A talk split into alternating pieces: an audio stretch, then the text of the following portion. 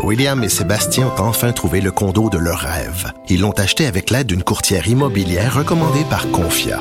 Parmi les courtiers qui leur ont été proposés, William et Sébastien ont choisi de faire affaire avec Hélène. Elle connaissait bien le quartier et d'emblée, elle a compris leurs besoins. Ça a tout de suite cliqué. Mais quand même pas autant qu'entre William et Sébastien. Confia, on se dédie à l'espace le plus important de votre vie. Confia fait partie d'Espace Proprio, une initiative de Desjardins. Protégez vos dépôts, c'est notre but. La SADC protège vos dépôts dans les institutions fédérales, comme les banques. L'AMF les protège dans les institutions provinciales, comme les caisses. Oh, quel arrêt! Découvrez ce qui est protégé à vos dépôts sont protégés.ca. Savoir et comprendre l'actualité. Alexandre Morand-Villouellette. Eh bien, euh, on parle d'une journée euh, très, très, très active euh, en actualité, Alexandre. Et pendant que tout ça se déroulait, le ministre de la Santé qui nous parle de ces urgences, les députés de Québec solidaire et du PQ qui se font dire vous pourrez pas siéger, la commission Rouleau à Ottawa continue ses travaux pour savoir s'il était nécessaire ou non, s'il était pertinent ou non de recourir à l'état d'urgence pour libérer la ville d'Ottawa. Mais là, on a commencé à entendre les organisateurs de la manifestation et le dernier, je pense qu'il est encore à la barre, qui y était il y a quelques minutes. Oui.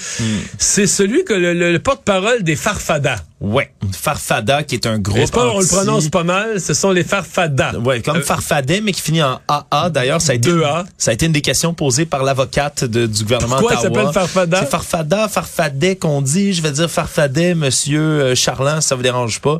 C'était euh, une interaction qu'il y a eu un peu plus tôt là, lors de la commission. Steve Charland, c'est celui qu'on appelle l'artiste sur les réseaux sociaux, qui s'est fait connaître dans le mouvement complotiste anti-mesure comme l'artiste. Ouais, surtout anti-mesure sanitaire. C'est un ancien du groupe identitaire La Meute aussi au Québec qui dit l'avoir quitté là, pour des raisons là, des différents à l'intérieur du groupe. Il y a de cela plusieurs années déjà. Lui qui se considère comme le porte-parole, si on veut, de ce regroupement-là des Farfadas qui explique comme un mouvement de gens qui viennent en aide aux démunis puis aux délaissés de la société, mais qui évidemment pousse toutes sortes de rhétoriques anti-mesures sanitaires et plusieurs théories complotistes là au fil du temps. On les a vus être très très actifs entre autres dans les diverses manifestations qu'il y a eu au Québec ici contre les mesures sanitaires. Moi, il était là presque à chaque fois là. Hein? Exact. Identifié d'ailleurs, les farfadas, ils sont, euh, ils ben, s'identifient. Oui, s'identifient d'une manière également qui a fait beaucoup réagir et qui a été spéculation de nombreuses questions tout à l'heure pendant la commission, soit l'espèce de veste de cuir avec des patchs qu'ils mettent sur leur dos, euh, parce que évidemment, c'est non, ça va s'en rappeler quand même les groupes criminalisés de motards comme les Hells Angels, pour ne pas euh, citer les plus célèbres, entre autres, parce qu'ils ont comme ça là, ces vestes de cuir avec des patchs dans le dos, entre autres une où il est écrit Farfada avec un genre de demi-lune, un autre qui est un, un doigt d'honneur dressé. D'ailleurs, ça fait murmuré dans la salle lorsque Monsieur Charland s'est fait expliquer, demander qu'est-ce que ça signifiait, puis qu'il a répondu un beau gros, mais c'est un fuck you qu'on dit en très fort donc pendant la commission. Donc euh, c'est ce qu'on a entendu de sa part. On l'a questionné parce que ben on, se demandait si ça avait rapport entre autres aux gens qu'on a vus dans le Vox Pop de Guy Nantel, Mario, je sais pas si tu te souviens, par Émilie Gamelin, deux hommes avec des vestes patchées qui ressemblaient beaucoup à celles que les Farfadas ont, qui étaient venus un peu le déranger dans sa démarche. Mais où la commission toutes ces questions ben, on essaie de comprendre quel était le rôle de Steve l'artiste, Charlant et de son groupe, les Farfadas, au sein de la manifestation. Oui, parce que en charge de, de, ben, ils ont fait venir plusieurs gens. Du ravitaillement, là. Entre autres du ravitaillement, on recueilli toutes sortes d'argent au, terme de, de, virements bancaires qu'ils demandaient aux gens bénévolement de donner euh, pour euh, nourrir, alimenter en carburant, entre autres, toutes sortes de camionneurs.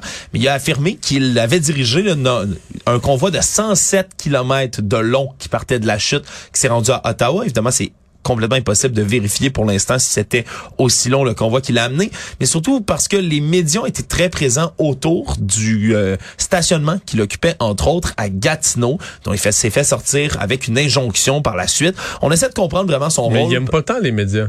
Il n'y a pas tant les médias, il en a parlé d'ailleurs tantôt aussi dans son témoignage, bref, qui, qui va un peu à gauche et à droite, mais surtout parce que on, on, revenait beaucoup sur des conversations qui ont eu lieu à un moment où Pat King, qui est un des organisateurs plus radicaux, si on veut, du mouvement du soi-disant convoi pour la liberté. C'est un suprémaciste blanc notoire, entre autres, Pat King, et lui aurait eu besoin à un moment donné de sécurité de gens pour assurer sa sécurité. Et c'est au Farfada qu'on aurait demandé, entre autres, d'assurer de la sécurité, ce qui a fait soulever toutes sortes de questions, évidemment.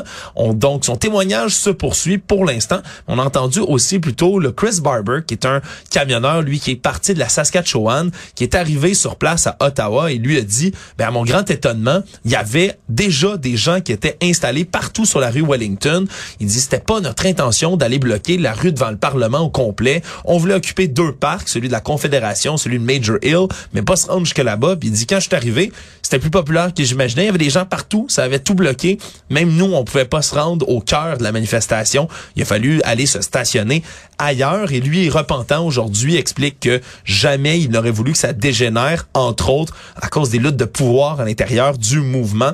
A nommé euh, un des éléments problématiques des gens qui souhaitaient, certaines mouvances, chasser les libéraux du pouvoir et qui étaient là pour ça, qui avait même un protocole d'accord en main, comme il l'appelait. Mais ça, c'est quand même... Le... Je crois que le témoignage de, du farfada, il y a plus un côté farfelu, là. Mais euh, dans le cas du premier, c'est quelque chose qu'on oublie parfois d'un mouvement comme ça. Mouvement un peu spontané, qui, qui, est l'addition de plusieurs groupes, qui n'ont pas nécessairement tous euh, le même ordre du jour, la même volonté, les mêmes objectifs. Je pense qu'il y avait sincèrement des gens là-dedans qui voulaient que les camionneurs puissent gagner leur vie, qu'on enlève des contraintes. D'autres voulaient renverser le gouvernement.